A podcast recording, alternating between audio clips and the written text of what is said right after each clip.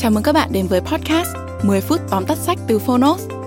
Trong podcast này, chúng tôi giới thiệu nội dung chính của những cuốn sách tiêu biểu mà Phonos lựa chọn, bao gồm những tựa sách bán chạy tại Việt Nam và cả những cuốn sách nổi bật trên thế giới nhưng chưa có tại thị trường Việt Nam. 10 phút tóm tắt sách không chỉ là nguồn tham khảo hữu ích trước khi chúng ta quyết định mua một cuốn sách, mà còn là nơi tổng hợp kiến thức một cách đơn giản, gọn gàng, phù hợp với quỹ thời gian của người bận rộn. Podcast 10 phút tóm tắt sách được phát sóng đều đặn hàng tuần vào thứ tư và thứ sáu. Mời các bạn đón nghe. Và nếu yêu thích nội dung này, hãy tải ứng dụng sách nói có bản quyền và âm thanh số Phonos để khám phá thêm hàng ngàn nội dung số hấp dẫn khác như sách nói, ebook, thiền, chuyện ngủ, nhạc chủ đề. Hẹn gặp các bạn tại ứng dụng sách nói có bản quyền và âm thanh số Phonos. Còn bây giờ, hãy cùng lắng nghe những nội dung chính của cuốn sách hôm nay nhé.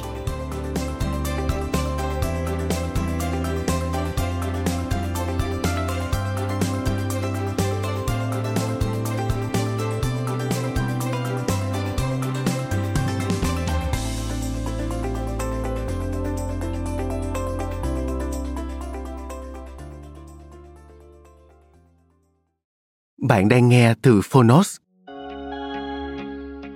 Tóm tắt sách Nguyên lý thứ năm Tác giả Peter M. Senge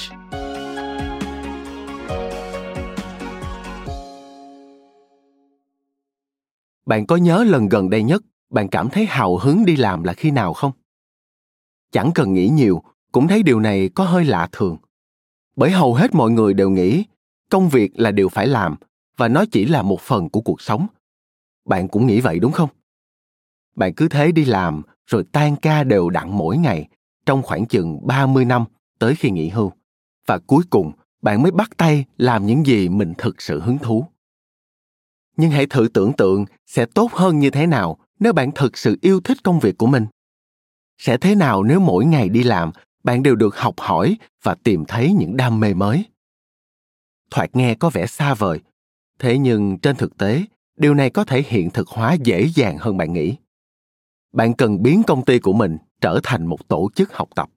Đây chính xác là những gì bạn sẽ học được trong cuốn sách của peter senge nguyên lý thứ năm, nghệ thuật và thực hành tổ chức học tập. Mời bạn cùng phonos điểm qua ba nội dung chính trong cuốn sách nguyên lý thứ năm. Nội dung thứ nhất, niềm đam mê học hỏi thực sự hữu ích nhưng chính công việc đã bào mòn nó. Có thể bạn không nhớ, nhưng khi còn nhỏ, bạn rất thích học hỏi, và bạn học cũng rất giỏi nữa.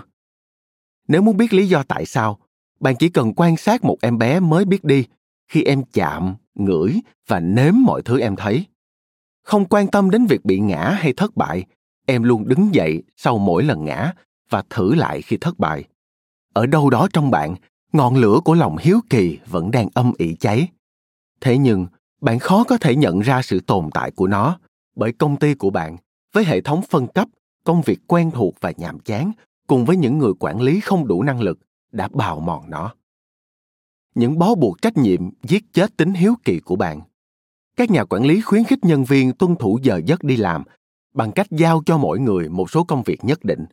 Điều này sẽ kiềm hãm sự tham gia của nhân viên trong công việc họ không có cơ hội giải quyết vấn đề.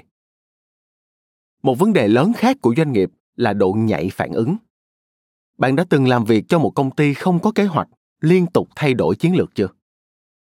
Cách hoạt động đó quả thật khiến mọi người vô cùng mệt mỏi và gây tốn kém. Tệ hơn là công ty không có cơ hội lên kế hoạch, chuẩn bị cho sự phát triển, giống như câu chuyện về cách nấu ếch. Đặt ếch vào nước ở nhiệt độ bình thường, sau đó từ từ tăng nhiệt độ và con ếch không nhận ra nó đang bị nấu chín. Công ty của bạn sẽ không thấy sự gia tăng của các vấn đề trước khi quá muộn nếu không có độ nhạy phản ứng. May mắn thay, bạn có thể giải quyết những vấn đề này với năm nguyên lý mà bạn sẽ được khám phá ngay sau đây. Nội dung thứ hai, năm nguyên lý giúp bạn lấy lại nhiệt huyết trong công việc. Thật khó phá bỏ những thói quen cũ, nhưng nếu kiên trì mỗi ngày bạn có thể nhanh chóng tạo ra những thói quen mới. Khi cố gắng thực hiện năm nguyên lý Peter Sands đưa ra, bạn sẽ dễ bị cám dỗ quay trở lại những thói quen cũ. Hãy kiên cường và bạn sẽ thấy sự thay đổi nhanh chóng. Nguyên lý thứ nhất là làm chủ bản thân. Đây là nguyên lý công ty cần khuyến khích nhân viên của mình thực hiện. theo quan điểm của tác giả làm chủ bản thân là cam kết học hỏi phát triển và giữ vững phong độ tốt nhất khi thực hiện việc này bạn sẽ đạt được những thành tựu xứng đáng. Nguyên lý thứ hai là xem xét và cải thiện nhận thức. Là bộ lọc thể hiện cách chúng ta nhìn nhận thế giới, nhận thức được tạo nên từ kinh nghiệm, phán đoán và giả định. Một khi đã xác định được nhận thức là gì, bạn có thể bắt đầu thử thách, loại bỏ những nhận thức không mang lại hiệu quả. Nguyên lý thứ ba là học tập theo nhóm việc này giúp mọi người học được cách giao tiếp hiệu quả trong công việc. Cùng nhau đặt câu hỏi, kiểm soát những ý kiến quá chủ quan và đưa ra phản hồi. Bằng cách tư duy tập thể, chúng ta có thể tăng hiệu suất hơn so với làm việc đơn lẻ. Nguyên lý thứ tư, tầm nhìn chung. Được xây dựng dựa trên nguyên lý học tập theo nhóm. Thay vì áp đặt ý muốn, người lãnh đạo sẽ để các nhân viên tham gia vào quá trình định hướng chung, khiến họ cảm thấy mình là một phần của công ty nguyên lý cuối cùng và cũng là nguyên lý quan trọng nhất, đó là tư duy hệ thống. Nguyên lý này đòi hỏi chúng ta nhìn nhận vấn đề một cách tổng thể. Cần xem xét từng khía cạnh và làm rõ tác động của nó đến mục tiêu chung để từ đó dung hòa, thống nhất tất cả. Nội dung thứ ba, nếu là nhà lãnh đạo, bạn phải đảm nhận cùng lúc ba vai trò, thiết kế, hướng dẫn và quản gia. Khi nghe từ nhà lãnh đạo bạn nghĩ đến điều gì? Có thể bạn sẽ nghĩ ngay đến nhà quản lý hoặc giám đốc điều hành ở vị trí hàng đầu hoặc cấp bậc thâm niên trong công ty. Nhưng với các tổ chức học tập, vị trí cấp bậc không có ý nghĩa gì vì nó chỉ tập trung vào chức danh. Thay vào đó, bạn cần phá bỏ các quan điểm cũ về quản lý và tái cấu trúc lại hình ảnh nhà lãnh đạo. Bạn phải đảm nhận ba vai trò. Một, người thiết kế. Hai, người hướng dẫn. Và ba, người quản gia khi ở vị trí người thiết kế, bạn cần hiểu rằng công việc của bạn là tạo ra không gian hoặc cơ sở hạ tầng cho việc học tập. Ví dụ, như bố trí sắp xếp cho các cuộc họp online, lên kế hoạch cho buổi hội nghị hoặc tiếp nhận các phản hồi. Còn khi ở vai trò người hướng dẫn, hãy nhớ lại những người thầy thuở bé, những người đã khơi nguồn cảm hứng học tập của bạn. Ai cũng từng có ít nhất một người thầy vĩ đại.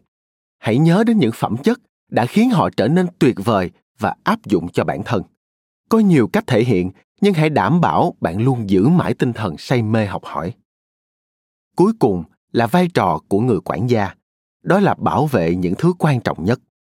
Để làm được điều này, bạn cần phải đảm bảo tình trạng nhân lực và tầm nhìn của công ty không bao giờ bị phụ thuộc vào sự phát triển ngắn hạn.